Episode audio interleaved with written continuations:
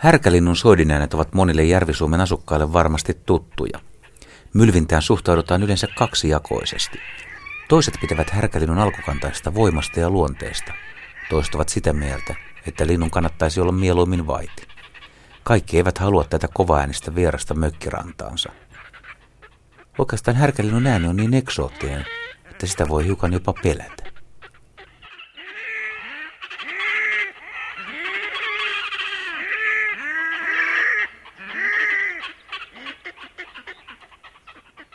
Ne, jotka ovat menneet äänen kuultuaan katsomaan, mitä rannassa tapahtuu, ovat nähneet uikkulintuihin kuuluvien ruosten ruskeakaulaisten ja pitkänokkaisten lintujen rituaalit. Puolisot tuivat toisiaan kohti, kääntelivät päätään ja mölisevät. Ulkomuodoltaan ja käytökseltään härkälintu on siis melko samankaltainen kuin monille tuttu silkkiuikku. Härkälinnun erottaa silkkiuikusta tummemman olemuksen perusteella, ja se on hieman pienempi kokoinen ja lyhytkaulaisempi kuin isoveljensä – eikä härkälinnulla ole komeaa poskipartaa. Niin, ja silkkiuikku on paljon hiljaisempi. Härkälintu on nimetty härkämäisen mylvinnän mukaan. Härkälintu on muutenkin kuvattu äänen perusteella.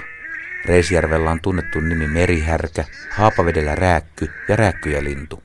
Aunuksessa härkälintu on kutsuttu röyhkäleeksi ja Raahessa ketaraksi. Taivanlahdella nimi ammojaiden on annettu linnun alkukantaisuuden mukaan – ja Kemissä härkälintu on verrattu silkkiuikkuun ja siitä juontaa nimi punakaulauikku. Härkälinnut saapuvat Suomeen toukokuun alkupuolella ja muuttoaikoina niitä näkee myös merialueilla.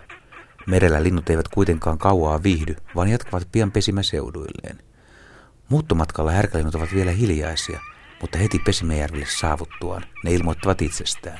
Ja kuten jo on tullut sanotuksi, niin moni mökkiläinen sen tietää. Siitä muuten sitten kesäkin yleensä alkaa. Härkälinnut ja silkkiykot eivät viihdy samoilla vesialueilla. Osa syy johtuneen kilpailusta, mutta myös erilaista ravinnon jakautumisesta. Härkälintujen pesimäjärvet ovat yleensä hieman vaatimattomampia kuin silkkiuikkujen kelpuuttamat vesistöt.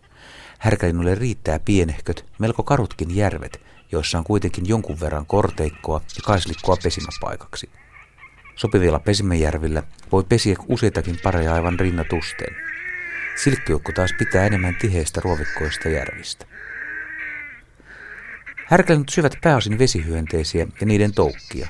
Jos näitä ei ole riittävästi tarjolla, härkälintu ei kelpuuta järveä pesimäpaikakseen. Härkälinnulle kelpaa tosin myös kalat, mutta ne muodostavat huomattavasti pienemmän osan ravinnosta kuin silkkiuikuilla. Ruovikkoisilla lahdilla on kalaa ilmeisesti tarjolla hyvin, koska silkkiuikut viihtyvät siellä. Härkälinnun pesälautta sijaitsee sarojen ja kortteiden kupeessa. Naaras munii touko-kesäkuun vaihteessa kolmesta kuuteen vaaleaa munaa, joita emot hautovat kolmisen viikkoa. Sekä pesämalja että munat ovat lähes samanlaisia kuin silkkiuikuilla. Poikasten hoito on myös samankaltaista. Härkälinnun poikast matkavat ensimmäiset viikot emojen selässä. Tämä on uikkulajille tyypillistä, niin tekevät myös mustakurkkuikkujen poikaset.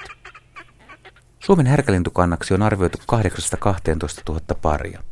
Lajin tulevaisuus näyttää tällä hetkellä valoisalta ja laji on viime vuosina hiukan runsastunutkin. Alueellinen vaihtelu sen sijaan on suuri. Esimerkiksi läntisellä Uudellamaalla härkälintu on paikoin sen verran harvinainen pesiä, että lajin luulisi olevan melkein harvinainen. Etelä-Karjalassa tilanne taas on ihan toisenlainen.